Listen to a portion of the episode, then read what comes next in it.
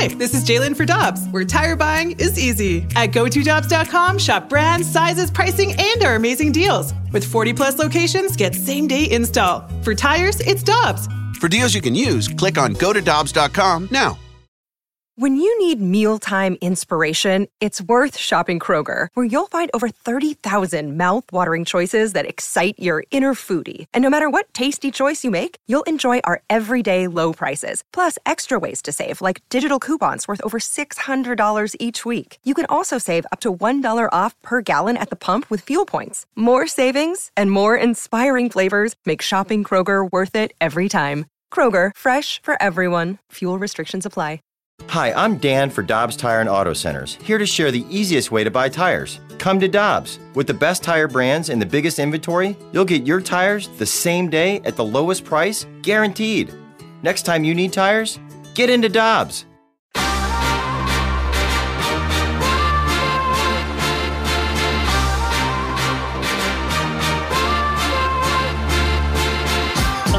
Brandon Kiley and Tanner Hendrickson, I'm Alex Ferrario. It is BK and Ferrario here on 101 ESPN. The Blues, in the midst of a three game win streak tonight, get set to take on the Chicago Blackhawks to wrap up this three game road trip. Puck drop is at 6.30. I've got your pregame with Joe Vitale this evening starting at 5.30. And on the television side, it's going to be a TNT broadcast with the fellas. And we head to the Brown and Crouppen celebrity line now and welcome in one of my favorites. Uh, over 600 games played in the National Hockey League, and he is one of the pre and post analysts for TNT. He is Anson Carter. Anson, it's great to catch up with you, man. How are you today? I'm doing great. Thank you. Thanks for having me. Definitely looking forward to this one tonight and looking forward to chatting with you a little bit about it. Let's start big picture with you, though, Anson. Uh, St. Louis Blues, an eight game losing streak, and now in the midst of a three game win streak. Um, a lot of people say that's how the NHL season goes early on, but what have been your early impressions of this Blues team? It's so true. Everything's so streaky early in the National Hockey League this season, that's for sure. But you look at around the league and you see what happened in New Jersey, and they wanted to fire Lindy Ruff, and all of a sudden they're on a heater. I don't think Craig Berube's job was in jeopardy at all in St. Louis, but you know, it was only a matter of time before this team turned things around. They're they're too good. They have too many core pieces still intact from when they won the Stanley Cup championship.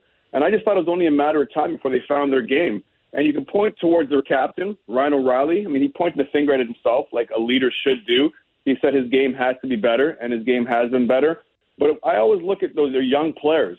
You know, you look at Kyrou and you look at Thomas. They're rewarded with massive contracts, well deserved. And it's up to those two young players now to take ownership of the team, of their games, and be consistent. It's no surprise that they've played better the last few games. And as a result, the St. Louis Blues have gone a little bit of a streak. Yeah, Anson, I wanted to ask you specifically about Jordan Kyrou. Two goals in his last three games, and it's it's coincided his play directly with the Blues getting back on track. Have you noticed anything specifically with him that has changed in this stretch? And then, kind of secondarily, uh, what do you make of the player that he is and the contracts that he got in the offseason?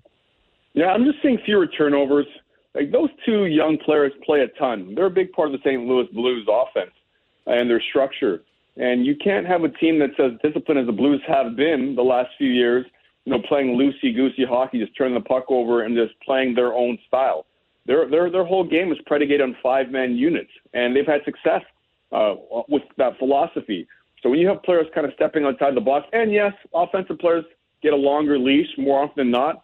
When those turnovers lead to less time in the offensive zone, a change in momentum shifts, or even goals, it's really crippling for a hockey team. And and as for the contracts, they're they're well deserved. You know, your your general manager Armstrong, he knows exactly what he sees from a day to day basis. And I'm sure he communicates with the head coach uh, Craig Berube too, and what they're like as people. Because you just don't reward players long term deals just based off of one year or a couple of years. You have to be able to project what these guys are going to be like in the next seven, eight years. Know, what kind of people they are, what their work ethic is like. Is that kind of money going to change them? And I don't think that's going to be the case. These, guys are hockey players. They're they're focused. They're dedicated. They work on their craft on a daily basis.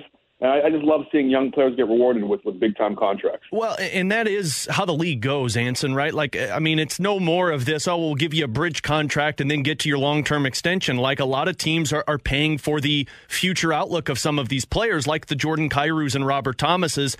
And I'm just curious from your perspective as a, as a former player, because you've been in the locker room with a lot of younger guys. I mean, one of your teammates, uh, well, actually, both of your teammates just went into the Hockey Hall of Fame and the Sedin brothers, and you were on that team as a grizzled vet when these guys were a couple of years in. What's that like when you have younger players who have such high upside and expectations that go through those struggles early on in the season? Well, that's why it's important to have vets in the locker room sitting next to them on a daily basis that could either during practice, after practice, uh, on the bus, on the plane, uh, go out to lunch, having those conversations away from the rink. Your coaching staff is so important and talking all the time when I say this, but he knows because he played. you learn more from the guy sitting next to you than you do from the guy with the cheap suit sitting behind the bench. I mean, they, they wear more expensive suits now because coaches are being paid more now. but you, it's by osmosis that you just learn more from watching and having like little conversations that you don't even know that they're teaching moments, but they are. But you also have to be a young player that's willing to take criticism, that's willing to take you know suggestions to heart, and willing to work and see things differently. You know, you talk about the Sedins, they were just like that. They're willing and open to having conversations. Joe Thornton, same exact thing. I even go back to Mike York when I was at Michigan State, and York he came in as a 17-year-old freshman. And I've also played with young players that I won't say any names that weren't open to those same suggestions. You know, they came in the league, they thought we called them two-year, ten years. Second year in the league, they thought they were in the league for ten years, and you couldn't hmm. tell these players anything. And they didn't last very long either because they weren't willing to adapt or change or, or listen to little tidbits of the nuggets that a veteran player would pass along that you know they use in their own game to help them survive and prolong their careers and have successful careers. They weren't willing to take that same information because they thought they knew it all. And for a lot of the players that I'm not going to mention, they didn't, and they're out of their league fairly quickly. Anson Carter is our guest here on 101 ESPN. And you can watch him tonight on the TNT pre, post, and intermissions. Uh, he'll be on that for the Blues versus the Blackhawks game again on TNT. Anson, that the Central Division is interesting this year because we came into the season with such high hopes for Colorado, for Minnesota, for Nashville, for St. Louis. And you look at the standings right now, and everybody's kind of condensed in that middle range. And as the Blues were going through their losing streak, we were kind of wondering hey, is the Central Division going to pull away? It really never did. Do you think that left an opening for the Blues this year to be able to make their comeback now? It certainly did. You just want to stay close. I mean, the Blues know in that room, too, like they were in last place when they won the Stanley Cup that year, I think in January, and they're able to battle their way back. So those guys know firsthand that you're capable of doing it, but you don't want to do that every single season. You want to give yourself the best chance, and you just know that the the, the flip is going to switch. And some of these teams that we thought that would be there near the very end are going to play better hockey during the second half of the year. You just hope that even if they got out of the box a little bit slow, the gates a little bit slow, that they slowly start to find their game. I mean, there's there's some young teams that got out the gates fast and they're starting to slow down a little bit and come back down to earth. And you knew that was going to happen because that success they had wasn't sustainable just based on the team's not ready to take that next step. But a veteran club like St. Louis, I didn't see there's any really need to, to panic. And I didn't get that vibe from management or the coaching staff there, uh, just based on listening to what they had to say, that they were panicking. It was just a matter of being frustrated that, you know, their whole team wasn't buying in and guys were on the same page. Because if they did buy in, you're going to see what's going to happen, and that's what you're seeing right now in their current winning streak. Anson, I, want to talk about Jordan Binnington with you. Um, he's on a little bit of a, a, hot streak right now in the midst of this three game win streak. And I mean, we've seen the ups and downs of Jordan Binnington going all the way back to that Stanley Cup championship. But from your perspective, how, how impactful has he been this season for this team, and how impactful do you believe he'll be moving forward? Now, I love Jordan Binnington. He's a competitor. I know typically I want my goalies to be quiet and have not a lot of excessive movements in the crease, but I like my guy to be fiery. I like my guy not giving up on loose pucks. Uh, you, you saw the competitive fire in the postseason. I know we talked about it a lot in our our broadcast in the playoffs. Bottle and Nazem Kadri. I mean, he's a fiery guy, and he's the ultimate underdog. He was way down the Blues depth chart uh, when he ended up coming up to win that Stanley Cup. Ville Husso was above him. Uh, Ville Husso had a better year last year than than Jordan Binnington, but he just put his nose down and went back to work again. So I, I know as a player, when you have a goalie that's fiery like that, and you know he can give you your second and third and fourth extra effort, you're going to do whatever you can to play well in front of him, and you feel bad when you don't. Final one for you, Anson. Uh, defensively for this team, I think that's probably the biggest area that a lot of people are concerned about. And I think you probably saw the best of that defense against the Colorado Avalanche uh, the other night in that victory. Defensively, does this team, big picture, does this team concern you defensively, or is it just a matter of this is the early portion of the season? I think it's just the early portion of the season. Because I know as a player, the second half of the season, you become a little bit more focused. Not a little bit more, I should say, a lot more focused on the little details of the game.